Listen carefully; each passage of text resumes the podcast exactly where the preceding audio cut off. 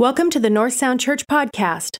For more information about North Sound Church, please visit our website at northsoundchurch.com. Now, here's Pastor Barry. Well, friends, Pastor Allen reminded us that it's February 14th today. What does February 14th mean to you? Well, this is Valentine's Day, and did you know that it's actually not exactly Valentine's Day, it's Saint Valentine's Day? And I checked out some of the history surrounding this day, and indeed it goes back to a St. Valentine, but we're not exactly sure which one. There are some legends around the start of St. Valentine's Day. One of those legends uh, is the fact that um, Valentine was a, uh, was a pastor, was a, was a priest way back when in the Roman Empire in the third century when Roman Claudius II decided that soldiers were much more effective if they weren't married. And so he banned Roman soldiers from being married. But St. Valentine decided that that was just completely wrong. And so, in secret, he would marry these young soldiers before they headed out on assignment. And when the emperor found out about it, he had him killed, and St. Valentine was martyred in the cause of love. Now, the great English poet Geoffrey Chaucer, some of you may remember the Canterbury Tales, uh, was one who kind of put the date uh, on the map in the work that uh, he did, and it's been a special day ever since. But really, Valentine's Day and love goes back much earlier to creation, to God creating man and woman, and uh, Valentine's Day, in a very real way, is, is his idea. It's a day of romantic love, the love between a man and a woman that is part of God's grand design for fulfilling the purpose that he has for us. February, interestingly, is a month of anniversaries for me. Some of you may remember something that took place a little bit later in the month. I think the date was 28, but now 20 years ago, and uh, you may want to stop and think about that for just a minute. What happened 20 on the 28th of February 2001?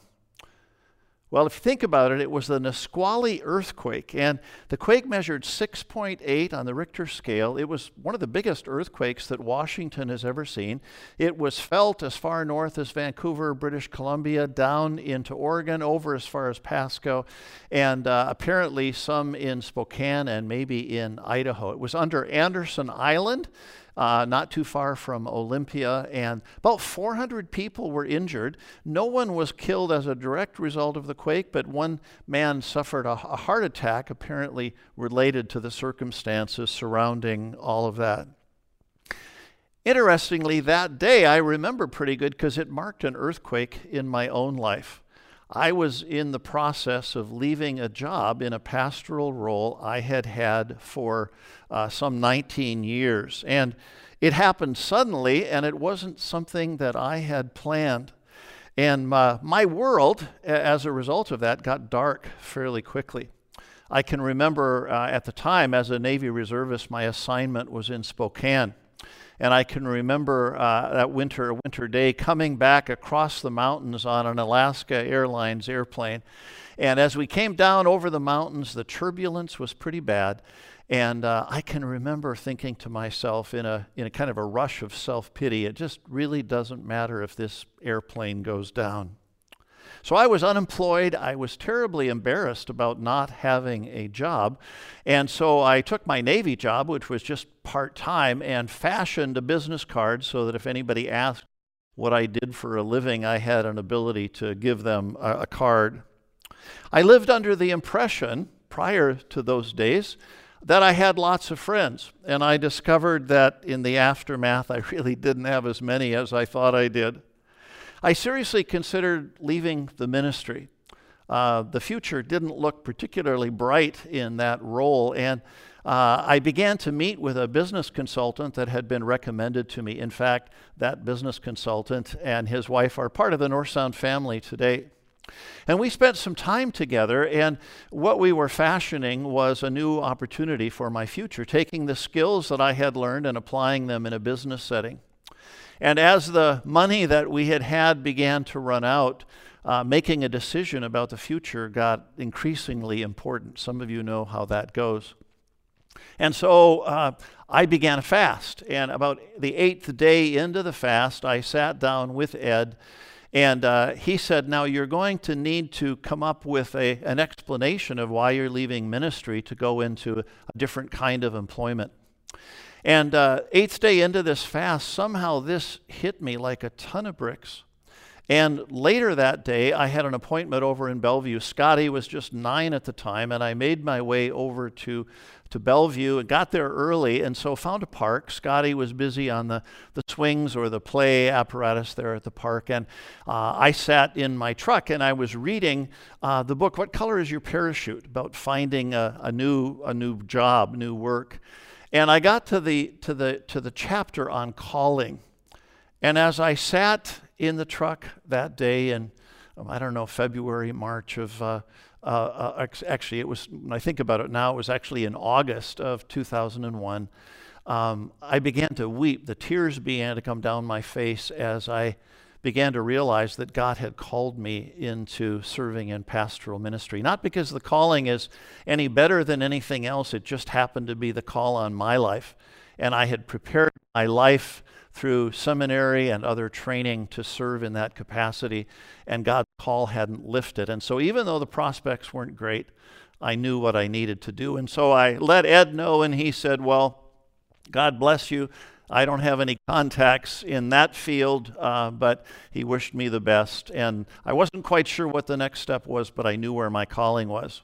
Well, it was just days later I got a call from my Admiral Gerald Bigger, who said, could you go on active duty with the Navy for a couple of weeks and uh, write a story for a magazine that wanted to know about Navy chaplains? And so that's exactly what I did. And uh, that was a great opportunity because now I had some, some work. And, uh, and then um, while that was going on, um, 9 11 happened, and you kind of know the rest of the story. I went on um, active duty for about three months, and it was during that season in my life that the vision for North Sound Church began to grow.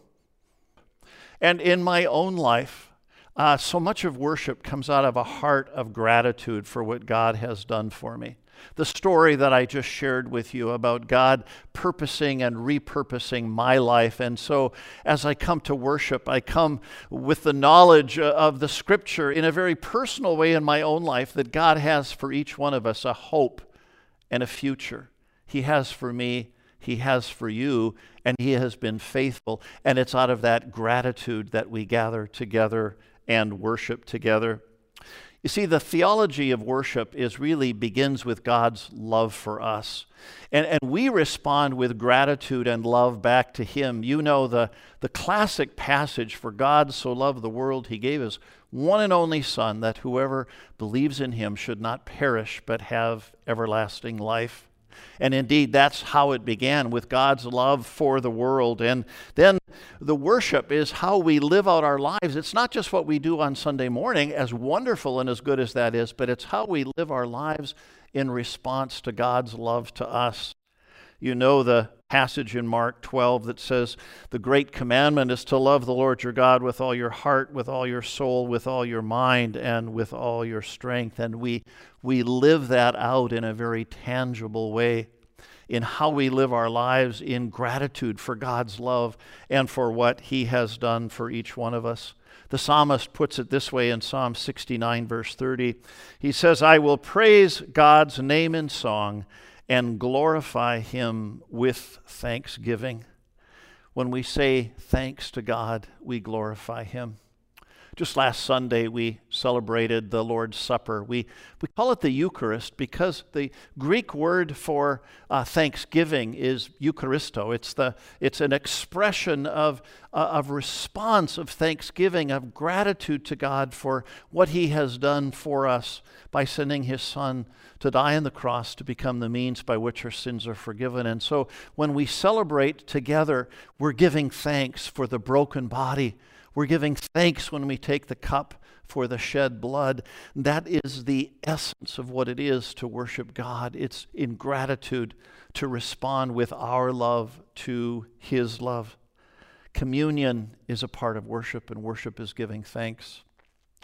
As I close this morning, I, I want to tell you a story from Paul Harvey. Some of you, if you're, if you're my age or maybe a little older, you'll remember Paul Harvey and the rest of the story.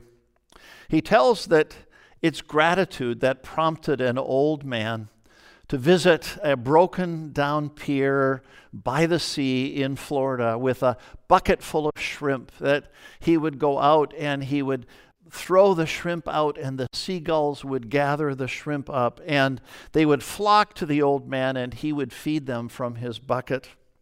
Now, many years before, in October 1942, Captain Eddie Rickenbacker was on a mission in a B 17 to deliver a very important message to General MacArthur in the South Pacific in New Guinea. But there was an unexpected detour when Captain Eddie and the crew of that aircraft uh, had to do a crash landing in the sea, the most harrowing adventure of his life. You see, Edward Vernon Rickenbacker, who was born on October 8, 1890, and passed away in 1973, was actually an American fighter ace in World War I. He was a Medal of Honor recipient, a race car driver, and uh, automotive designer, a government consultant in military matters, pioneer in air transportation, president of Eastern Airlines. But somewhere over the Pacific on that day that will live in history, he found themselves with the other crew members without uh, reach of radio, and fuel ran low. They ditched their sea and uh, they ditched their airplane in the sea. And Eddie and his companions would have to fight the water and the weather and the scorching heat. They spent many sleepless nights recoiling as giant sharks. Their, their largest uh, lifeboat from the airplane was a little over nine feet. Ten foot sharks would swim by. But all of their enemies at sea, one proved the most formidable, and that was starvation. About eight days out, their rations were long gone or destroyed by the salt water, and it would take a miracle to sustain them. And, and, uh, and, and it wasn't just any miracle, it had to be very special in that moment of time for them. In Captain Eddie's own words, he says, Cherry, that is the B 17's pilot, Captain William Cherry, he says, read the service that afternoon, and we finished with a prayer for deliverance and a hymn of praise. There was some talk, but it tapered off in the oppressive heat. He says, with my hat pulled down over my eyes to keep out some of the glare, I dozed off. Now, he continues the story this way. He says, Something landed on my head. I knew it was a seagull. I, I don't know how I knew, I just knew. Everyone else knew too. No one said a word, but peering out from under my hat brim without moving my head, I could see the expression on their faces. They were staring at that gull. The gull meant food if I could catch it. Well, and the rest, as they say, is history. Captain Eddie caught the gull, its flesh was eaten. Other parts of the gull were used, used for bait to catch fish, and uh, they were able to survive by this gull, which uncharacteristically, hundreds of miles from land, landed on his head, and Eddie made it. And so now you know that Captain Eddie Rickenbacker never forgot, because every Friday evening about sunset, on a lonely stretch along the eastern Florida coast, there's an old man walking along the beach, slightly stooped over, taking the shrimp and feeding the gulls to remember the one which, on a long day long ago, gave itself without a struggle. And Captain Eddie remembered that until his death in 1973. Friends, it's about giving thanks, and he modeled something for us about giving thanks. And as we worship, we give thanks to God for what he's done for us, for his great sacrifice for us. And worship is to live a lifestyle of thanksgiving, not only, as I say, what we do on Sunday morning, but in a life of gratitude and an expression of gratitude for what God has done. So let me ask you has God entered your life in such a powerful way that you are thankful? And then, friends, do you need to surrender to Him in such a way that you too can worship with thanksgiving? This morning, can you choose to enter into worship through faith, giving thanks to God, even though you may not understand what's going in, going on in your life right now, even though some 20 years ago I wasn't quite sure what was going on in my life, but have the knowledge that God is faithful and that He gives us a hope and a future. He gives us salvation. He gives us meaning and purpose in this life and eternal life to come. And for that, we worship. For that, we are grateful. Let's pray together. Lord, we thank you this morning for the blessing of your presence. We thank you, Lord, for the promise that you live in us. And Lord, I pray that wherever the family from North Sound Church is gathered today, that you would be with each one.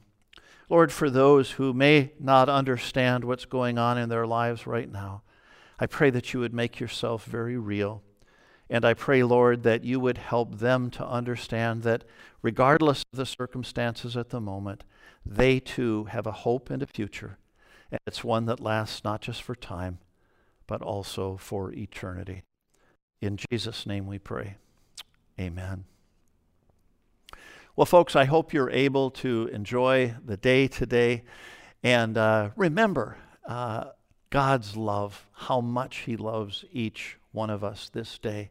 And now let's be dismissed with God's blessing and also a reminder that on Wednesday evening we have our Good Friday service, excuse me, our Ash Wednesday service on Wednesday evening at 7 o'clock, and it's via Zoom.